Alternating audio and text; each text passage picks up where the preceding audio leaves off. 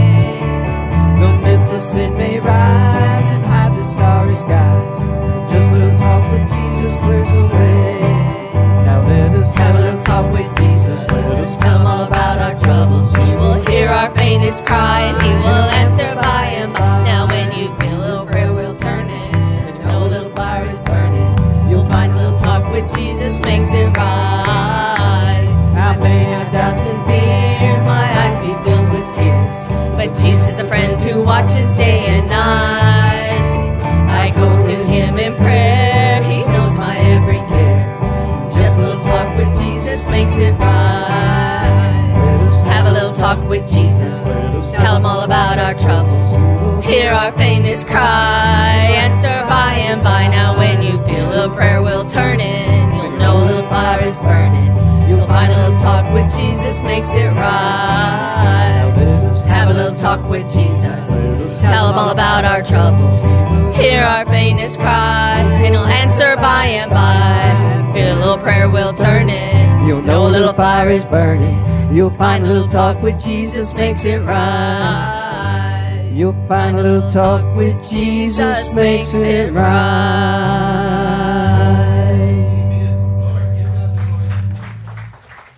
Praise the Lord. It's good seeing everybody this morning. It looks like we're a little light today. It's uh, and holidays are over. We may need to get on the phone and remind folks that once holidays over, you got to keep on coming, right? Amen? Praise the Lord. It's good seeing everybody this morning. Uh, I, I pray that you had a great morning. Those that are in Sunday school, we had some uh, great Sunday school discussions, and we're in prayer about our next Sunday school uh, lessons that we're going to be picking up. So I'll ask you to pray about that as well. Uh, ju- just keep looking up and putting God in the lead, and we'll go where He tells us to go. Amen? So let's pray that right now for the service today. Father God, I pray in the name of Jesus that you will be here amongst us, not just amongst us, but leading us, Lord God. I pray that we will follow your direction. If there's someone here today that needs to make a decision, whether it's to accept you as their Lord and Savior or to something in their personal life, their business life, I don't know, Lord God. But may each one of us individually listen for your voice spoken directly to our hearts this day. God, we give you praise and glory and, glory and honor for, for being that Lord, for knowing who and what is best for us. So I pray, Lord God, that you will touch each one of us in a special way. And may the service this day, Lord God, just be a sweet testimony to you. May it, may it glorify you. May it be a sweet sound to your ears. May you be able to, to sit back in glory and look down upon Sutherland Springs and with, with, with a, a, a righteous pride point down and say, Those are my children down there worshiping me. God, may we bring all glory to you and edify one another, and we just give you all praise, we give you all honor, and we thank you for being with us this day. And it's in Jesus' holy name we pray. Amen. Amen. Amen. Praise the Lord. It's good seeing everybody. As I said, walk around a second, shake somebody's hand, give somebody a hug, but let them know it's good to see them in God's house today.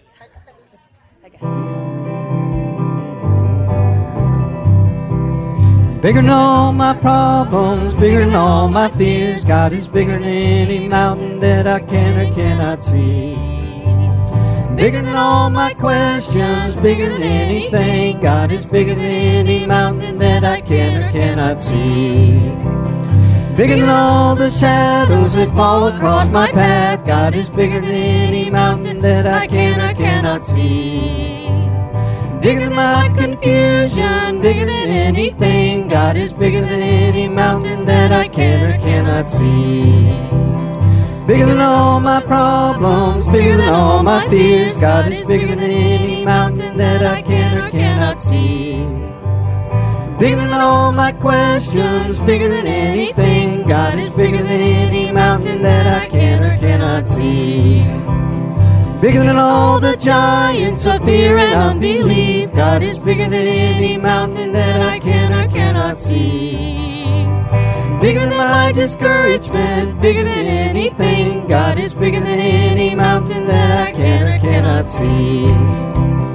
Bigger than all my problems, bigger than all my fears. God is bigger than any mountain that I can or cannot see. Bigger than all my questions, bigger than anything. God is bigger than any mountain that I can or cannot see. Bigger than all my problems, bigger than all my fears. God is bigger than any mountain that I can or cannot see. Bigger than all my questions, bigger than anything. God is bigger than any mountain that I can or cannot see. Bigger than all the shadows that fall across my path. God is bigger than any mountain that I can or cannot see. Bigger than my confusion,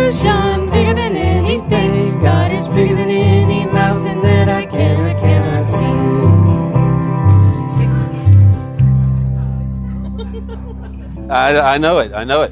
Praise the Lord. Thank you, guys. Okay, we got just a few announcements this morning. And, and let me say, too, guys, um, I, I'm, I can't say any kind of detail or anything like that. It's just brought to me. We have a major prayer request uh, for the church, so we just need to be uh, just pray for one another and pray for the families that you may not see here today, and just pray that God's will will be done and everybody's uh, safe and sound. It was just brought to my attention, so I don't know details. So just know to be praying for one another. Pray for church members and such. Um, yeah, I can't say anything about it really. Other than that, just be praying for one another. But we do have a few announcements here this morning. First of which, next weekend is a big weekend in the fact that our youth invasion will be that Sunday. The youth will be bringing the service, music, sermon, and all. We have a young man that is willing and wanting and ready to, to share the scriptures with us, and, and I'm excited to hear what the youth are going to do. So I pray that you will come and support the youth and know that God will speak through them just as He can speak through anyone else that He gives the word to. It's not about age, it's about a willingness to be used by Christ. So the youth will be in here and presenting the service next Sunday. Also, following that service is our scheduled bi yearly business meeting.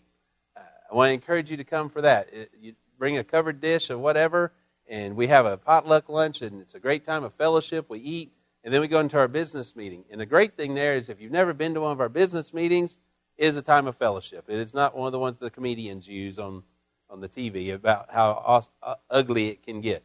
I praise the Lord for what God's done, and just kind of give you a a thought. We talk about where the church has been and what we look forward to each time. As we were in our staff meeting this week, and I was thinking about what I was going to talk about, really everything that uh, I can bring up about the last six months has been a blessing from Christ. God has truly blessed this church this last six months with, from our new sign, the new roof. We got just so much stuff that God has blessed us with. So praise God for that. Amen. In fact, give God the glory right now. You'll hear it all next week, but praise the Lord. So I hope you can come and stay for business meeting. Everyone's invited, uh, member or not, everybody is invited, and, and that way you can hear where the church has been, what God's doing, and where we hope to be heading as well. Uh, again, as I said, just keep folks in your prayers and, and, and just keep praying that God's in the lead. As long as God's head and point, as long as God's in direct, directing the show, remember, it's not about the pastor, it's not about any one of you guys individually, it's about Christ. And if each one of us is following Christ, you know what happens? The rest of us are going to be falling right in with each other. Amen? God's in the forefront. Always remember that. Then, too, uh, um, immediately following the service today, I believe is the uh, the baby shower for Lindsay. So I want to encourage you to, ladies, if you'd like to stay. I, I guess men too. Does it say men too? Nope. I think it's ladies. Nope. Ladies of all ages. Ladies of all ages, it's in the fellowship hall following the service today. So I want to encourage you to stay for that. And then on the women's retreat that's coming up on February 5th and 6th, it, we'll be uh, taking the bussers, the, the fuel in the bus, the, the, the hotel, everything. It's $80, covers everything fuel, the hotel, the fee for the ladies' treat, everything.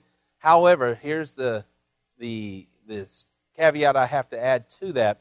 If not enough ladies sign up, then it's probably not worth the while of going, Sherry said to, to, to share with you guys. The, right now, only four people have signed up. Usually there's quite a bit more than that. So, ladies, if you would like to go, make today's the last day for signing up to get everything in. That's why I'm saying it this way. So, if you really would like to go and you just forgot to sign up previously, or you've been thinking about it, we really like to try to get a head count of who all would like to go. So, if you would sign up today, Sherry is next door in the fellowship hall getting ready for the the shower right now. So, I'm not sure if the sign up list is in the back. If it's not, if you will get with me or Sherry and let the, let them let her know that you would like to go, that would be great, so we can get a good head count as to how many how many folks are going. All right, I think that's enough announcements there. If I didn't, yes, sir. Yes, um, thank you. I forgot that. If our new sign that's out there, we had several different companies come together and donate, whether it's the, the LED lighting within it, the pole, the frame, the artwork. A lot, lot of different entities really put forth a, a, a donation and such to get make that sign possible that we get to see at night all lit up and everything. Praise God for that sign.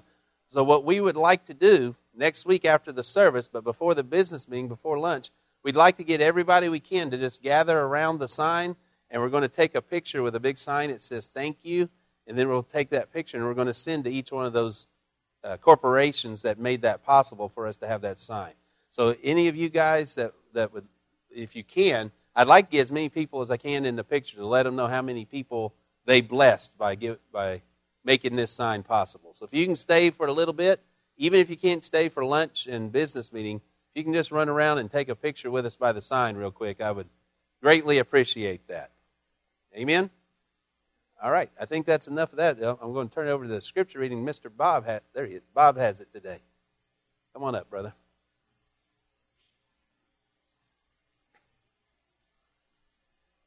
Let me pray with you. Father God, I again come before you thanking you. Uh, it is awesome anytime I see Bob get up to see a young man, the next generation, willing to come and be used by you in so many mighty ways. And he was sharing with me this morning the, that you've given him a message, and, and he's, he's condensing it down for a scripture reading today for now. But God, you've blessed him and he's willing, and I thank you for that. May you just bless his life and give him uh, a peace within of knowing that it's not about him, that he's sharing your word with us. And may we hear, not Bob, but hear you through Bob. In Jesus' name, amen. Thank you, brother.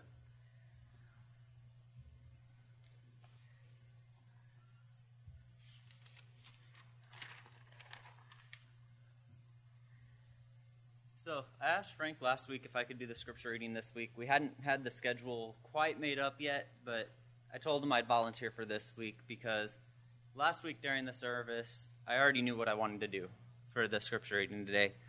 And through the course of the week, thing after thing has come up just to build upon this.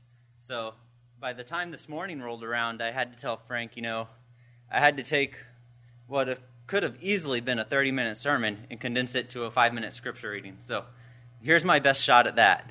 So, one of the things I've noticed we do as a church is every now and then we get in that rut where we just come, we go through the motions. And when we come to the gather together, a lot of times we can come and four I just condensed it to four basic emotional states. So we can come in a good state where we're on an emotional high or we're seeking God. We can come in a bad state where we're troubled or distracted by things. We can come in a neutral state where we're just numb. We aren't really feeling anything. We're just here. Or we can come in truth. And uh, John 4:24 tells us what it means to worship in spirit and truth, which is our emotions and our thoughts should be led by the spirit. If our if we're not led by the spirit during worship, then that's not true worship. So we're allowed or we're we allow the Holy Spirit to guide us through our worship. Um, but what happens when we're in one of those other states where we're not here to worship in truth, where we're here in a good mood, a bad mood, or just here. Um, so, Matthew 15, 7 through 9 tells us that just pretending and going through the motions is hypocritical of us. It tells us that that's not how we're supposed to do things. Um, so, if we're not supposed to come and go through the motions, then what should we do during worship?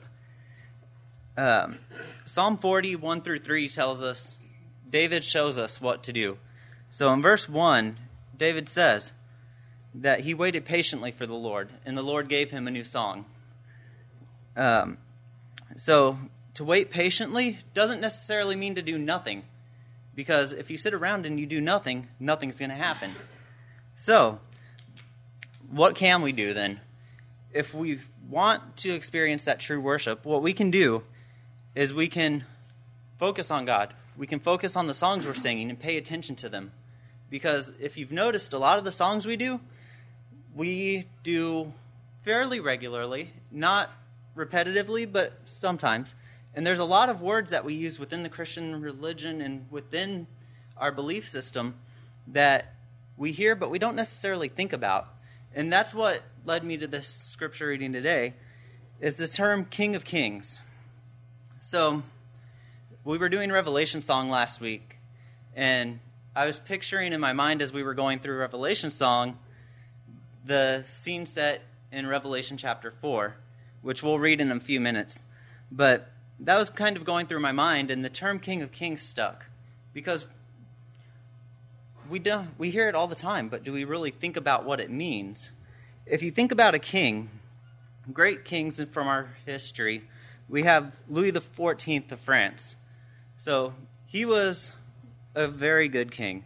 He reigned for 72 years, which is one of the longest reigns in history. He ended feudalism in, or in France. He modernized the country. He strengthened the military, and he improved fine arts throughout the country. All things he, can, he did within his reign. We'll go to the opposite end. Let's look at uh, John, King John of England. Um, he reigned for 16 and a half years. He betrayed everybody close to him and all of his countrymen. He imprisoned and killed the threats to his rule. He starved disobedient men to death, um, tortured, hanged, beheaded, stabbed, uh, blinded, and starved thousands. So we're looking at a very good king versus a very bad king. But we have the King of Kings. This is somebody who has complete authority. In Philippians 2 9 through 11, we find that every knee will bow. Every king that we've ever had in history who's had authority has to bow to our king. We have a king that has absolute authority and sovereignty over everything. Um, in Revelation 2:17, it tells us that we receive a new name when we enter glory. Jesus was no exception. When he when he descended to hell and reascended to heaven, God gave him a new name. And scripture tells us right there in Philippians 2 9 through 11 that when that name is uttered, every knee will bow, every tongue will praise him. So, if you really look at the terms that we use regularly, stop and think about that if you do that, you can easily get yourself put back into a spirit of worship. Um, just to get us going into the song set next, I'm going to go ahead and pray with y'all, and then after that, I wanted to read Revelation chapter 4 for y'all. So if the band and everyone will come up, um, what I want y'all to do as I read through Revelation 4 is just do whatever you have to. Close your eyes. Just try to picture this scene as we read through it. So, Bob, if y'all will come up. Um,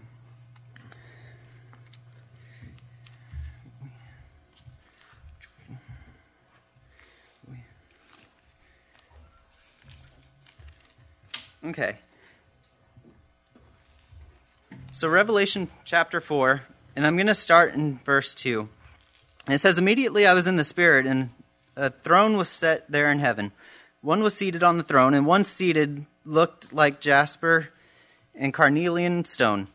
A rainbow that looked like an emerald surrounded the throne. Around the throne were 24 thrones, and on the throne sat 24 elders dressed in white clothes, with gold crowns on their heads. Flashes of lightning and rumblings of thunder came from the throne. Seven fiery torches were burning before the throne, which were seven spirits of God. Something like a sea of glass, similar to crystal, was also before the throne. Four living creatures, covered with eyes in the front and back, were in the middle and around the thrones. And the four living creatures was like a lion. The second creature had a face like a man. The third uh, was like a calf, and the fourth living creature was like a flying eagle. Each of the four creatures had six wings. They were covered with eyes, and inside, uh, day and night never stopped singing, Holy, holy, holy, Lord God the Almighty, who was, who is, and who is to come. Whenever the living creatures gave glory, honor, and thanks to the one seated on the throne, the one who lives forever and ever, the 24 elders fell down before the one seated on the throne, worshiped the one who lives forever, and cast their crowns before him, saying, Our Lord, our God, you are worthy to receive glory, honor, and power, because you have created all things, and because of your will they existed and were created.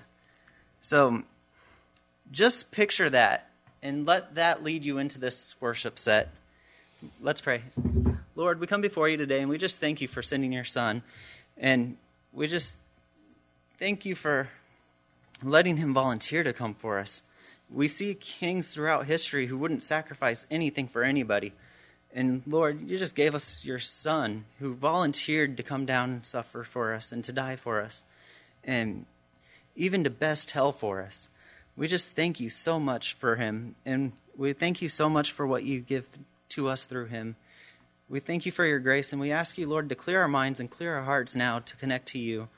Just allow us to truly experience worship with you right now. In Jesus' name, amen. Bless the Lord. The Bible tells us in the last day that we'll hear the trumpet of the Lord. The trumpet of the Lord will sound and will be changed in the twinkling of an eye. And I think a lot of times we read that, we don't think about what that means, but we're going to receive a new body. And this old, busted up, worn out body is going to be changed for a body that'll never grow old.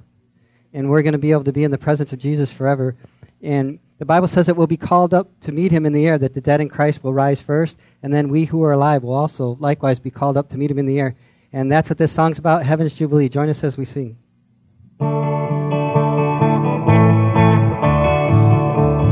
Some glad morning we shall see Jesus in the air, coming after you and me, joys ours to share.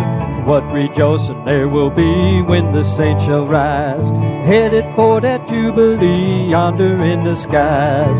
Oh, what singing! Singing, Oh, what shouting! shouting, On that happy morning when we all shall gladly rise. Oh, what glory! glory, Hallelujah! glory. When we meet our blessed Savior in the skies.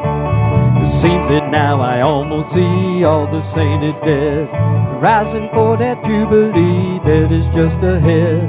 In the twinkling of an eye, change with them to be all the living saints who fly to that jubilee. Oh, what singing! Singing, Oh, what shouting! shouting, On that happy morning when we all so gladly rise, oh what glory, glory, hallelujah. When we meet our blessed Savior in the skies. When with all the heavenly hosts we begin to sing, singing in the Holy Ghost, how the heavens will ring. Millions there will join the song, with them we shall be, praising Christ through ages long, heaven's jubilee. Oh, what singing! Oh, what shouting, On that happy morning when we all so gladly rise. Oh, what glory! Hallelujah! When we meet our blessed Savior in the skies. Oh, what singing! Oh, what shouting, On that happy morning when we all so gladly rise. Oh, what glory, Hallelujah!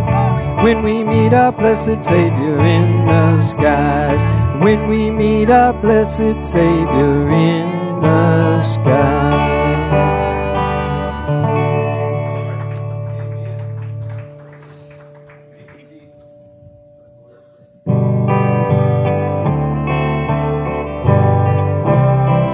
There are some people who say we cannot tell whether we are saved or whether all is well. They say we can only hope and trust it so. But I was there when it happened, and I guess I ought to know. Yeah, I know when Jesus saved me, the very moment He forgave me, He took away my heavy burden, and He gave me peace with within. Satan can't make me doubt it. It's real, and I'm gonna shout it. And I was there when it happened, and I guess I ought to know. And I don't care who tells me salvation is not real. Yes, it's real. Though the world may argue, there we cannot feel the heavy burdens lifted and the vile sins go. But I was there when it happened, and I guess I ought to know. Yeah, I know when Jesus saved me, Save my soul. the very moment He forgave me. He took away my heavy burden, and He gave me peace within. Satan can't make me doubt it. It's real and I'm gonna shout it. Cause I was there when it happened and I guess I ought to know. Yeah, I know when Jesus saved me. The very moment he forgave me. Took away my heavy burden and he gave me peace within. Satan can't make me doubt it. It's real and I'm gonna shout it. Cause I was there when it happened, and I guess I ought to know. I was there when it happened, and I guess I ought to know.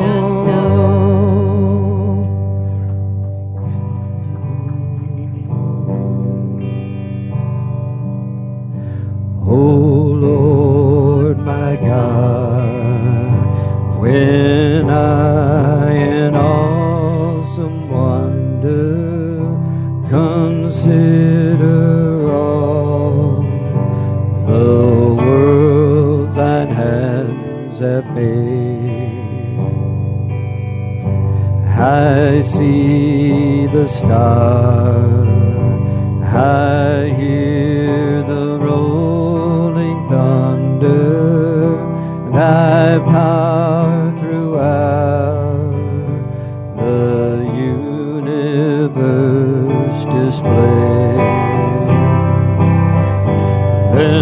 sings my soul,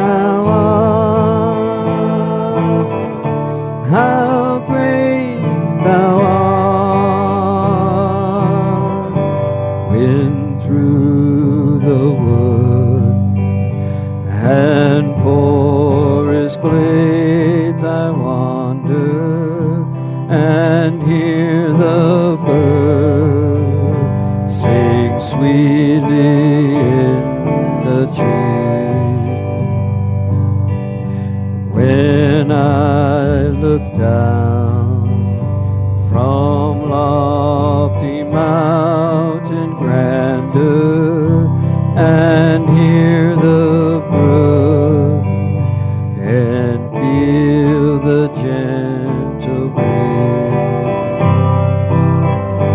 Then sings my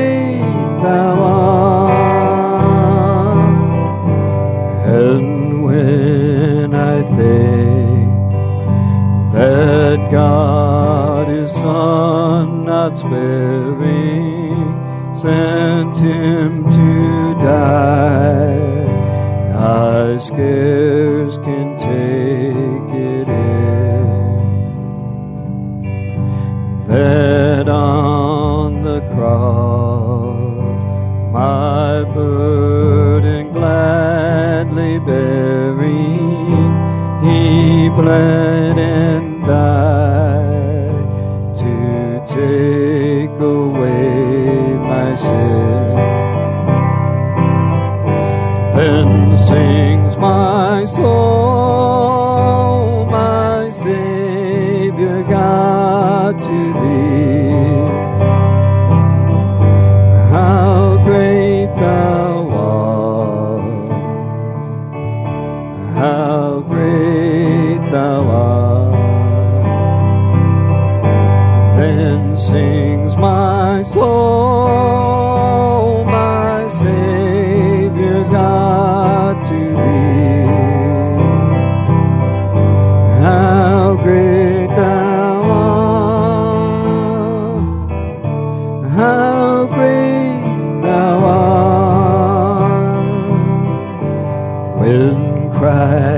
shall come. With shout of acclamation and take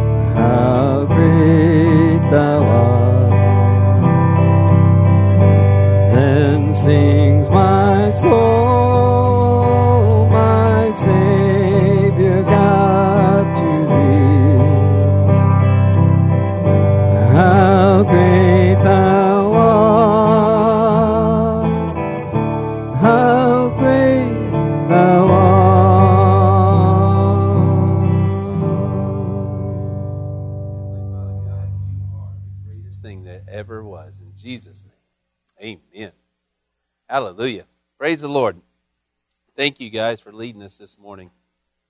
If you have your Bibles this morning, be turning. We're going to have two different. We're going to have several passages of Scripture probably, but we're going to be looking at Colossians three nineteen. And I forgot to give Bob the, the heads up on that, but Colossians three nineteen, and we're also going to be looking at Ephesians chapter 5, Ephesians 5, 25 and 29. So I encourage you to be turning there. But we're going to start off this morning with a, a little bit of a song, especially since uh, Bob was leading the music this morning and everything, and, we, and it was uh, very good. And it was the country type songs. This may clash with you a little bit, but it is a secular song. And, and the reason why I wanted you to listen to this in a moment because this is a secular group. This is a group that I tend to listen to when I'm working out. Uh, I go the when I go to the gym every day. This is a you, you, you may need to pray for me later, but it's the, you know it's the kind of music I work out to when I go to the gym. But, but, but what I wanted to play this for you for is the important thing to notice here is that these people are not Christians, yet even they know what's right. They're not a Christian group, they are a secular group, but the message in the song is something that even they should they know is right. So therefore we as Christians should definitely be understanding. So I want you to listen. We're only going to play a little over a minute of the song, and the words will be the, the little video I found has the words with it, just in case some folks can't understand the words. But but the words are right there with it, and, and uh, I want I want you to just hear what they say in this song. Bob, go ahead and play that about a minute or wherever it was there.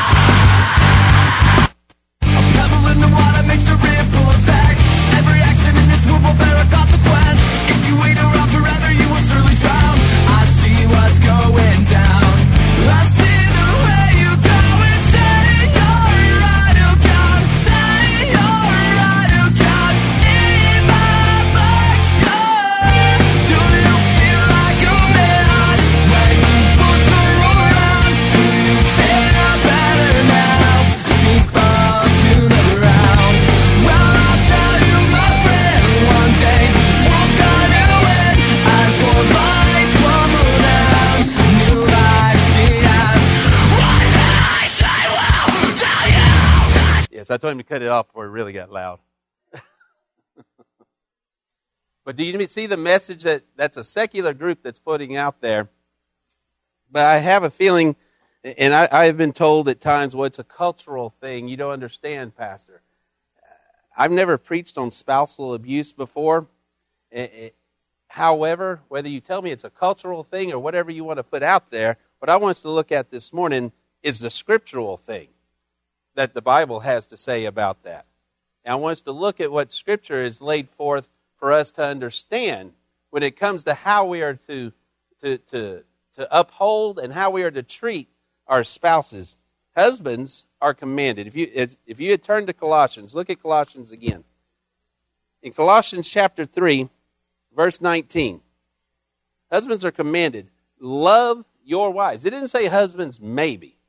It says, husbands, love your wives and do not become bitter against them.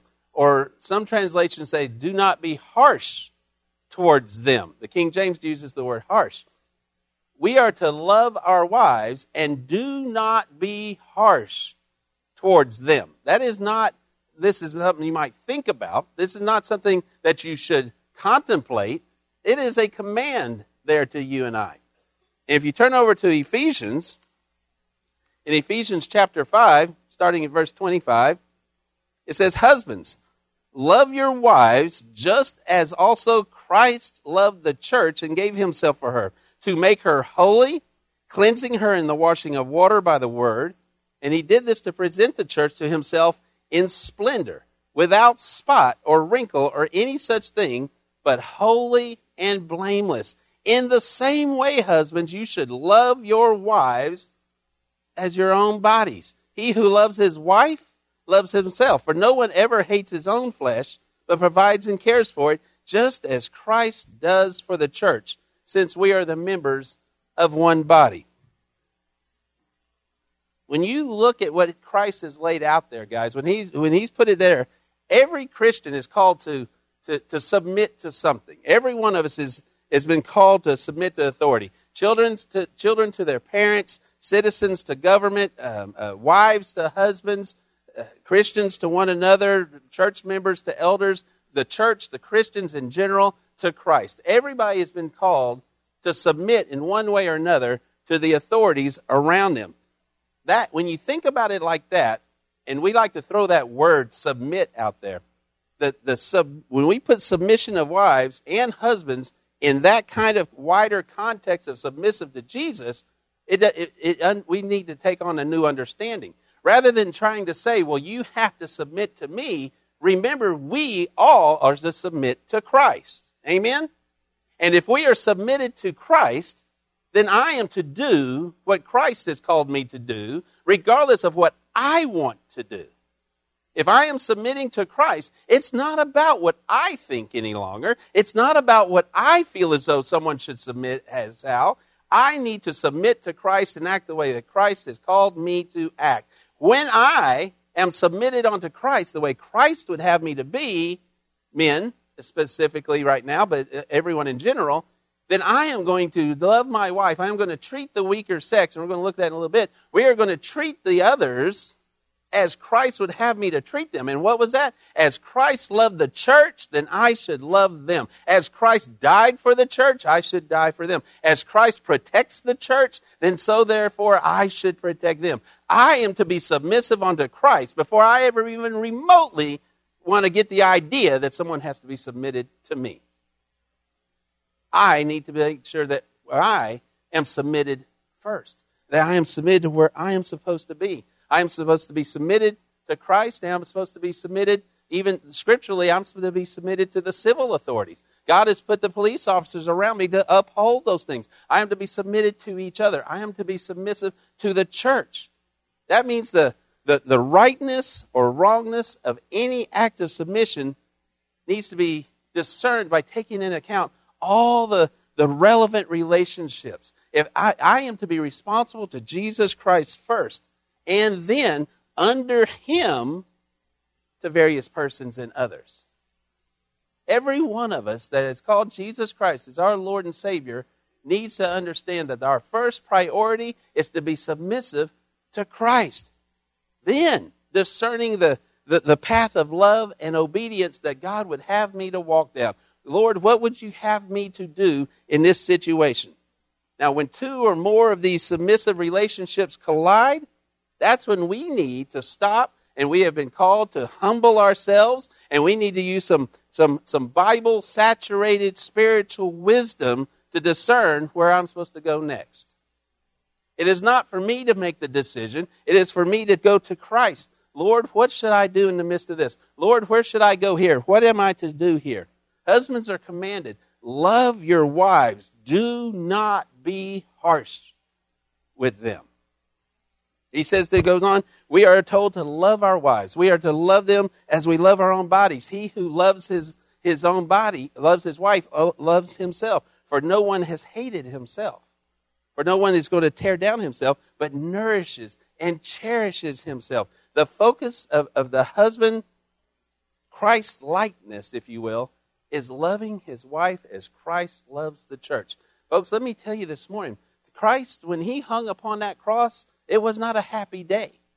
He was not just uh, saying, Wow, I can't wait to be nailed to a tree, to be beaten and drugged through the streets, called names and all this stuff.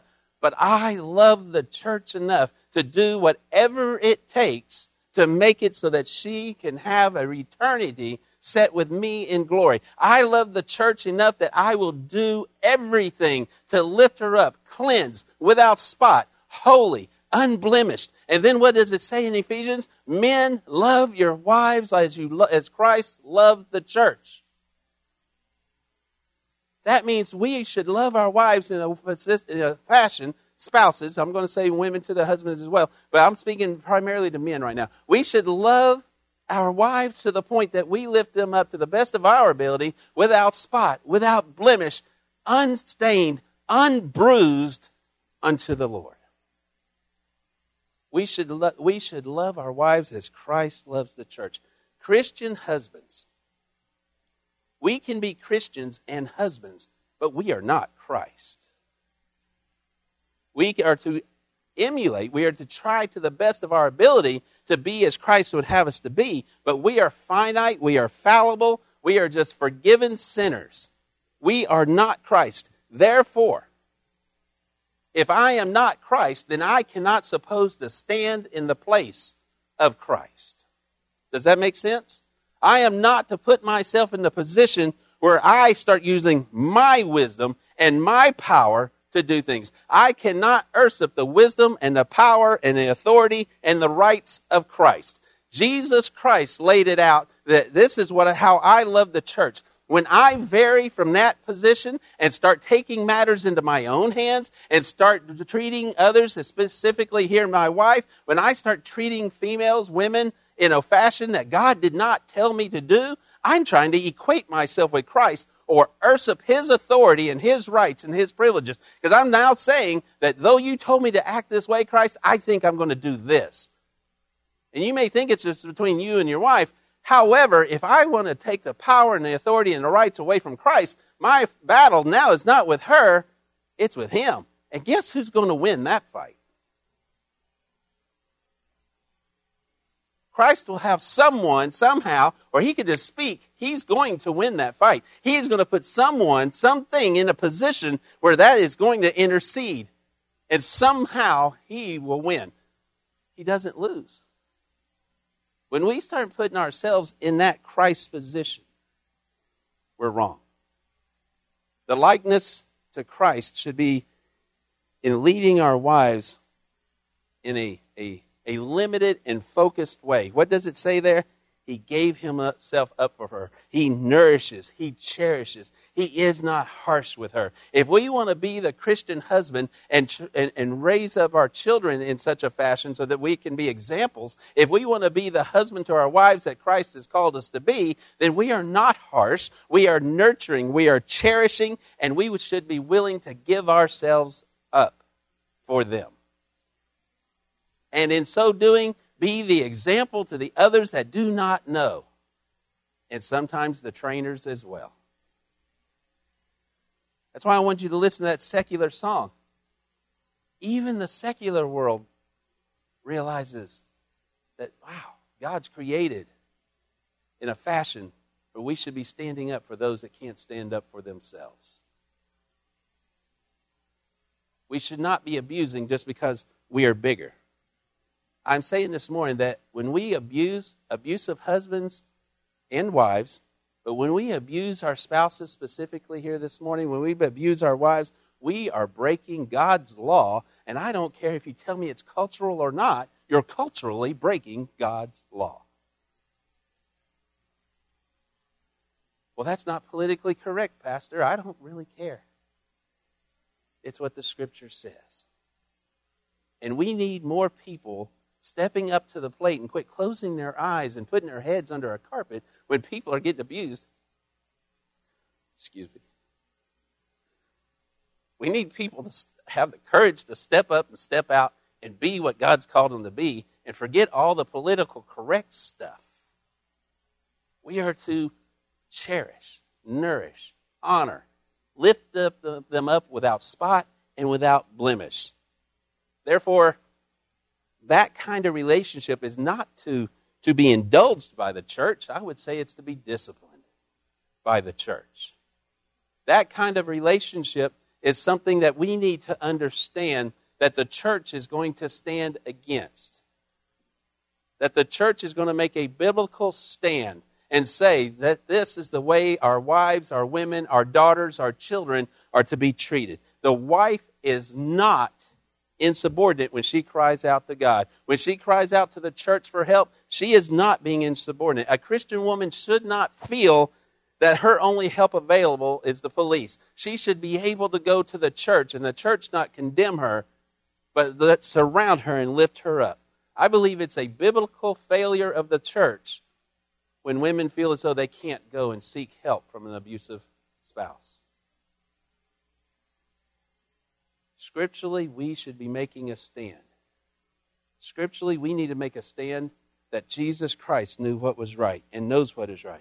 Now, understand, the recourse to, to, to civil authorities may be the right thing for an abused wife to do. There is that law. Threatening or intentionally inflicting bodily harm against a spouse or or any family member as, as far as that goes is a misdemeanor in the state of Texas that can have jail time, fines, and or both. And sometimes I think that's needed to tre- teach lessons, which means the husband who threatens and, and intentionally injures his wife, threatens and intentionally goes beyond and, and, and does things to, to, to blemish and hurt and tear down, is not only breaking God's moral law, but it's also breaking the civil law, which the scripture says that we are to uphold. So now we got two different fashions, two different venues, two different avenues that shows that the church is correct for standing up and protecting the rights of the women. For standing up and protecting the rights of our spouses and our wives. When a man is expecting his wife to quietly accept his threats, to quietly accept the injuries, he is asking her to participate both in breaking God's moral law and breaking the civil law. So now you're leading others and becoming a stumbling block as well. There is no way out of this trap. If you are that person that abuses, if you're the person that stands by and watches that kind of abuse, I want to say that there's moral law and there is civil law both that you're choosing to turn your eyes from. We've been called to make a stand. We have been called to be salt upon the earth. You know, God Himself is the ones who put the law enforcement officers around to protect. In fact, in Romans, Paul says in Romans 1 3, he says, If you do wrong, be afraid. Be afraid, for I have put those amongst you. Put those amongst you, that, and their sword will not be in vain, for he is a servant of God, the avenger of the who carries God's wrong to the wrongdoer. Look that up to get exactly right. Romans 13 4. But God ordained those civil servants. God ordained those governments. God put that forth so that we will have that civil authority and we're to uphold that. A wife's submission to the authority of civil law for, for, for Christ's sake, if she prayed about it and did what God told her to do, I would say, therefore, overrules her, her submission to her husband's demand that she endures it. When she prays about it and goes where God's told her to go, now, she can take that recourse with a, a, a heavy and humble heart. And it may be heavy and humble. And she's praying for her husband's repentance and, and restoration and, and, and into a nurturing leadership.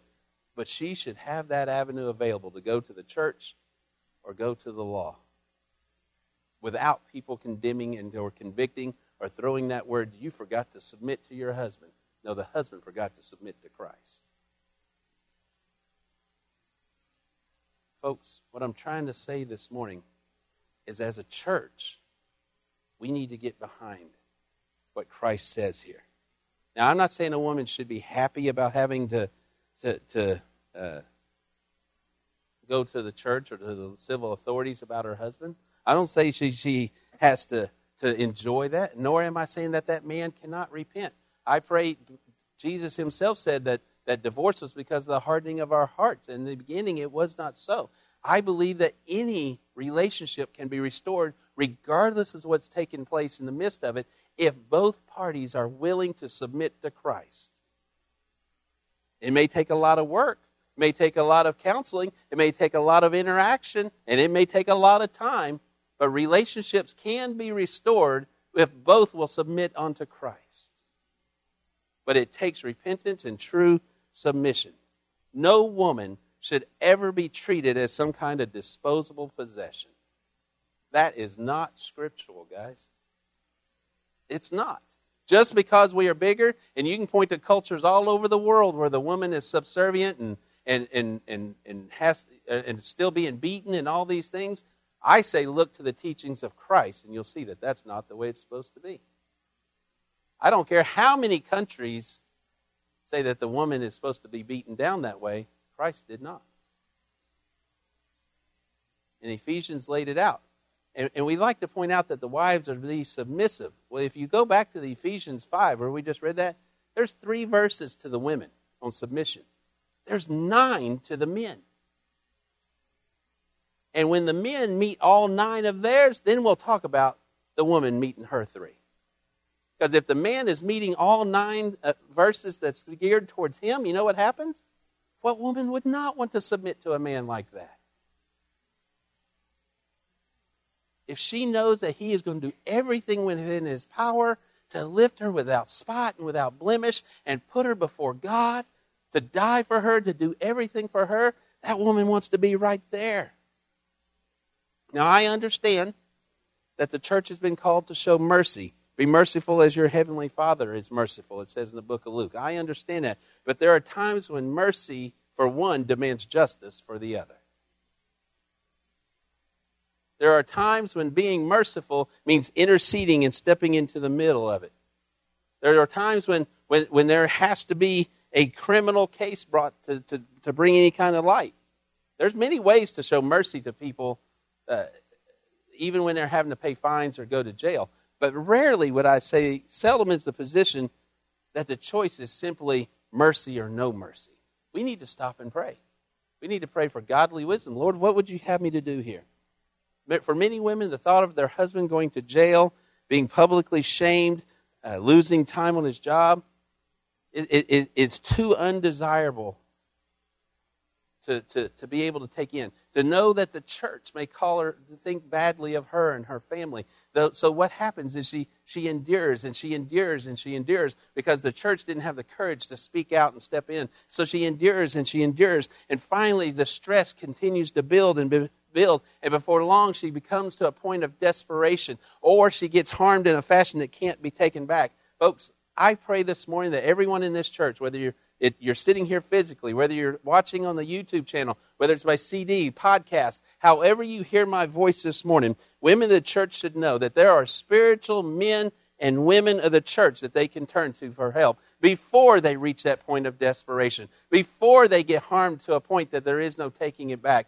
We need to let our church members know. We need to let each other know. You need to let your spouse know today that you want to commit yourself and submit yourself unto Christ so that they will never have to feel that point of desperation. And we need to let each other know that I am here for you, that I want to be here for you, and I will help you in any way I can, in any way of, of fashion. Now, by caution, I, I tend to lament maybe not all churches have those spiritually gifted and compassionate people, but I would say most do. And I pray, God, if you're here in this body right now, we are. And if you need to come to me, then pray, please think, don't let it build up. We need to intervene. We need to intervene for one another, both in prayer and sometimes physically. There are mature brothers and sisters that, if they will act the way God tells them to act, can reach in and bring a husband to repentance and reconciliation and save marriages. Rather than the marriages deteriorating, the children getting a bad example, and the next generation moving on with the same old, same old. We need to make that stand, guys. Christian women, or men, either one, should never have to face abuse alone. Ever. We should call it out. If we have the wherewithal, we should do something about it. As in that secular song, it doesn't say that he actually intercedes, but what does he say? And that's a secular song here. He, he calls him out. Do you feel like a man when you push her around? Do you feel like a man when she falls to the ground? Well, let me let you in on something. I may not be able to stop this, he says in this song, but one day this world's going to end. And when this world's going to end, you're going to have an accountants to pay. They don't, that's, that group, I can guarantee, shouldn't guarantee, I doubt very highly they have any Christians in that band. They do? Really? Praise the Lord. Some of the songs I've heard from them that, that I had to I have to question, but that's awesome. That's awesome. The group's Red Jumpsuit Apparatus. I don't know if you ever want to go listen to them, but anyway. That makes my day, Chris. Thank you. I didn't even look because I just assumed. Oops. but you know what? The message is still clear. It's a message that we could preach right in here. Folks, if one more point I want to make here too. I understand, and I've been praying about this quite a bit the last few days. I understand that Jesus commanded his disciples. He said, if someone slaps your right cheek, then you should turn to him the other one as well. And let me say to you this morning, he is describing a way of love. And, and, and it is a, a, way that we need. is the testimony of Christ that tells me that he was sufficient enough that I, don't, I do not ever have to seek revenge. And that's the kind of love he's shown if you look in, in the Gospels or 1 Peter chapter 2, when it says that he went and, and allowed himself to be slapped and beaten and torn apart and nailed to that tree. That was the kind of love he was showing for you and I. By allowing those people to do that to him, there was a furthering of that cause. But let me say this that is not the only path of love open to those who are persecuted. It is not the only one. The Bible sometimes warrants fleeing, and sometimes the Bible warrants making a stand. Paul Bunyan, it, it, he, he wrote The Pilgrim's Progress. That's probably the main book you've heard by him. But he's written quite a few different books. But he struggled with that very thought. He was struggled with that very passage of Scripture, and he was dealing with, and he wrote a, a, a huge passage on how to deal with persecution. When are you supposed to run, and when are you supposed to stay, stand? And I, I wrote this down. I want to share it with you. This is what he says. He says, He that flies has warrant to do so. He who makes a stand also has warrant to do so. Yea, the same man may both fly and stand, as the call and the working of God within his heart tells him to do now. Moses fled in Exodus 2, but Moses stood in Hebrews 11. Jeremiah fled in thir- Jeremiah 37. Jeremiah stood in verse, chapter 38. David fled in 1 Samuel uh, 19. David stood in 1 Samuel 24. Christ withdrew himself in Luke 19. Christ made a stand in John 18. Paul fled in 2 Corinthians 11. Paul made a stand in Acts chapter 20. Folks, we should not ever fly out of a worldly fear, but because God tells us to fly. And when He tells us to flee, that's when we should flee. We should not stand out of pride and arrogance. But if God tells us to make a stand, then we need to make a stand. We cannot turn a blind eye to abuse and when others are being mistreated and harmed just because we want to use the, well, God said I have to turn the other cheek. That's not what He always says, guys. And that's not something that we always need to remember. He says, pray. We are to look to Christ first. God, what would you have me to do? When the Bible says that religion in, James chapter 1, it says, Religion is pure. Religion is undefiled before God the Father when you do this. When you go and you visit the widows and the orphans in their affliction. You hear that? That's James chapter 1 verse 27. Religion that is pure and undefiled before God the Father is when we go and we visit orphans and widows in their affliction. What is that telling me? That implies that Christians with means, Christians with the strength, should take initiative for those who are weaker. We should intercede for the widows and the orphans when they are inflicted. In other words, we should intercede for those who cannot do it for themselves. The visitation here, this text is not just a, just so for nothing. You don't go and visit just just so you can say you visited. It is for help. It is for protection. It is for, for provision. It is to go and help these people. He says, pure and clean religion is when we go to those who are weaker, to those who are afflicted, the orphans, the widows who are afflicted. When we go to help those who cannot help themselves and intercede and let Christ work for them, that's pure and clean religion. Turning a blind eye to the abuse that happens to weaker vessels, that's not pure and clear religion. That's protecting yourself and not standing up for Christ. The message I'm trying to get across this morning when Jesus commands his disciples to turn the other cheek, he does not mean not to do something if you can. He's not saying that, that I, if I'm witness it, should not do something that'll keep you a, from being slapped again. We are one body, correct? As a body of Christ, we are one body. If I have my hand, in a physical body now, as a human, if I have my hand sticking out here, and I see you with a hammer about to slap my hand with that hammer, I can almost guarantee you that my other hand is going to protect my body. My other hand sees what happened. I may not be able to move that one, but you better watch out for this one. I'm going to do everything I can to protect my body. If we are the body of Christ and we see a brother or sister, a child that's about to get hit with that hammer, don't you think the rest of the body of Christ should do something to protect that part of the body? Rather than turn your head and watch it go? And I will take it even a step further. Jesus said that he came and he died for whomsoever that believes. If Jesus says, I died for whomsoever, that means he died for those that's not even part of the body yet. Therefore, I may not even have to wait and see if they're part of the body to protect them. I can look there and say, God came and died for whomsoever. And I see a weaker vessel being afflicted. God said a pure and clear religion is to go to those and visit those that are in affliction. Therefore, I feel as though God's called me to protect that body. Or who knows, that body may be part of His body today, tomorrow, next week. Where if I don't intercede and step in the way, that body may die before the decision's been made. There's lots of scriptures that we like to stand on sometimes and use them for our own purpose rather than the way God intended them. And I think sometimes we'll say, well, I'm just going to turn the other cheek because in reality we don't have the courage to step up as David did and draw the sword. We don't have the courage to break out the Word of God and share what's right. And as I was praying about this Friday night, Saturday, and I thought about how I've never preached a sermon on spousal abuse, I got thinking I've never heard one either. And I thought, how incredibly sad that this is getting more and more rampant in our society today, and people are becoming more and more disposable, and more and more people are getting hurt and the church is staying quiet about it.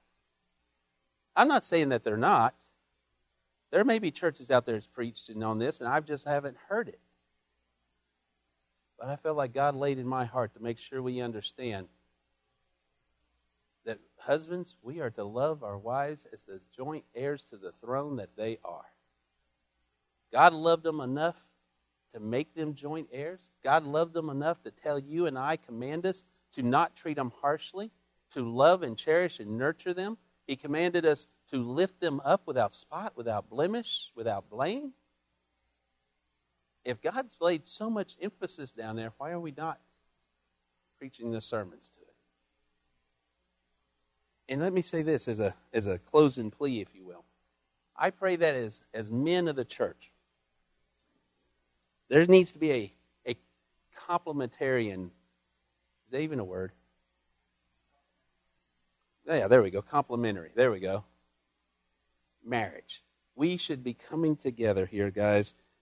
Men need to bear the responsibility, if you will, not only for their, their own courage and gentleness, but for the gentleness and courage of other men as well. We need to let women know that God loves them. We should live in a way that our lives and our family and to our wives is an example. And then when we see others who are not, try in a loving and humble way, pray first, obviously, share with them what it means to be a husband in God's house, what it means to be a wife in God's house. We need to make it a part of the culture of manhood in the church for men to not only not abuse, but to not tolerate abuse as well. I think in society, it used to be that way. You watch the old movies, there was chivalry. You know, the, nobody would have thought about beating up women and letting people get away with that. And vice versa. I know men get beat up in some relationships as well, at least I've heard of that. But we need to step up. We need to step out. Regardless of how it is in society, this is the way it should be in God's family. Now, this morning, if you don't know Christ as your Lord and Savior, then you're not in God's family. And therefore, I can't expect you to be able to understand how to lift your spouse up. I can't expect you to understand all the nuances of how Christ loved the church. But what I can expect, because my Lord said that He stands at the door and knocks, my Lord said that, that He died for whomsoever will heed, listen, hear, whomsoever believes in their heart that he is the Son of God and has been resurrected from the dead, so shall he be saved. What I can believe is if you're here this morning and you don't know Jesus Christ as your Lord and Savior, if you're listening by podcast or the YouTube channel, if you don't know Jesus Christ as your Lord and Savior, you can this very minute make that decision. And if you're struggling with those choices and those decisions, on how to treat your spouse. You may have anger issues. I fully comprehend and understand anger issues. Been there. I'm telling you, my God's bigger. You want to repent and reconcile your marriage? You want to go and, and be able to be the example to your neighbor or your coworker or whomever it may be? You want to be able to instruct the boy, men, young men of the next generation on what it means to be a godly man, then take it to the Father and ask for that wisdom. Ask for that direction. Will it put you in harm's way? Maybe. Will you maybe have to make a stand sometimes? Maybe. But you know what? When you stand before the Lord, one day this world's going to end. I'd rather hear, Well done, thou good and faithful servant, then why did you run and hide when you knew what was going on?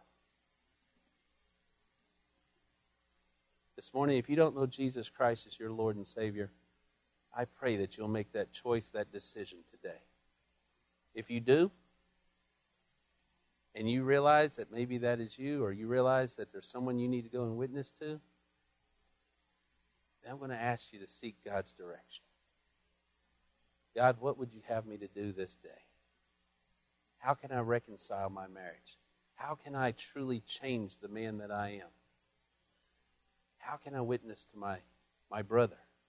How can I witness to my uncle, my son? Take it to the Lord and trust Him. Do what God calls you to do, and then all the fallout is His. But we have to submit ourselves to Christ first.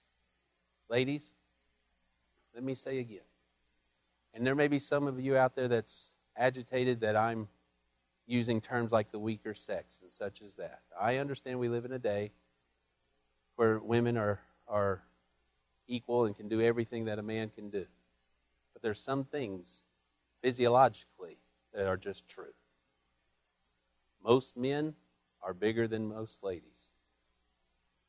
Most men have a women have a temper. It's usually done with their mouth, where most men use their hands. So, ladies, please don't think that I'm trying to demean anyone. But let me say this. If you are in a position where you feel as though that the, there is abuse, there is harm coming, you're at a point of desperation, go to the Lord immediately. But then find a Christian brother and sister or sister and say, I need help. Ladies, actually, I'd rather you go to a Christian sister who will go to the brother. That way, Satan can't get his foot in there in any way. But don't hold it in. Don't allow God's word to be a shackle when men try to quote Ephesians 5 22 and says, Wives, submit to your husbands. It does say, Wives, submit to your husbands several times in the scripture when those husbands are what God's called them to be. Where are you this morning? I'm going to lead us in a word of prayer. And I pray this today, not just for you guys, but every woman in the world that's having to go through this. And I'm saying there's women in other countries that are, that, that are from birth marked. Let's pray that God's creations will be treated as God's creations. And may we do be those that, cre- that treat them in such a fashion as well. Stand up for your brothers and sisters. Don't let the hand of the body get hit because the other hand was held behind the back. Let God use your hands. Amen. Let's all stand. Want to lead us in a word of prayer. If you don't know Christ as your Lord and Savior, I know this this isn't the typical kind of sermon per se from me. It doesn't change the fact that Christ is here, and if you feel that tug upon his heart, your heart, today's that day. If Christ is calling you out, will you step out? Will you be man enough, woman enough to accept the call he's given you? He didn't call us to come and join the, his army and sit on the back pew. He called us to go forth to draw the sword and preach the gospel. Go ye therefore and make disciples and baptize in the name of the Father, the Son, and the Holy Spirit. He didn't say sit and turn a blind eye. Are you willing and ready to go out from this place and be what God's called you to be? That's the prayer I lift up this morning. Father God, I come before you and I ask in the name of Jesus that if there's someone here today that has never surrendered their heart unto you, that this that you would change that today. May you touch them in a mighty way and just uh, use them in a fashion to where where they will not only step out and accept you, they will understand that the life they've been living was not yours, and that they will just just repent from it, turn from it, and choose this day to go forward proclaiming your gospel. And Father, the, I pray for the rest of us in here, and right now the men specifically. We live in a world where chivalry is, Satan has taken that out, I think, in many ways. Between TV shows and such, our ladies have forgotten what it's like to be protected and have doors opened and such. But God, I just pray this morning that every man in this place will choose to honor his spouse and honor all women the way that you created and designed them. You said we are not to be harsh, but to lift them up. May we make that choice and that decision today. That we love our wives enough to treat them as create, created beings of yours. You said, Lord, they are joint heirs to your throne. May we treat them as such. God, give to the women, the, the ladies in this sanctuary as well, the, the grace of knowing that you're there with them, regardless of the situation they're in. You love them, you're with them, you're filling them. And if she will keep her eyes upon you, you will pull her through whatever it may be. And then help us as a body, Lord God, be the brothers and sisters to one another, willing to protect one another as well. God, may your will be done in the hearts of your people this day. It's in Jesus' holy name we pray. Amen. This altar will be open. If you're making a decision for Christ today, please step out. You can pray right where you're at. He'll, accept, he, he'll wrap his arms around you. But the Bible says, He who professes me before men, so shall I profess before the Father. If you're here today and you don't know Christ, accept Him. That's first and foremost. But then tell somebody. Tell somebody. If you had won Powerball last night, I guarantee you would have told everybody. Well, probably not to the lawyers who hid it somewhere, but still. This, Christ is far greater than whatever the Powerball can offer you. So let's tell others. Amen? Amen. Let's pray. Let's sing this one, guys.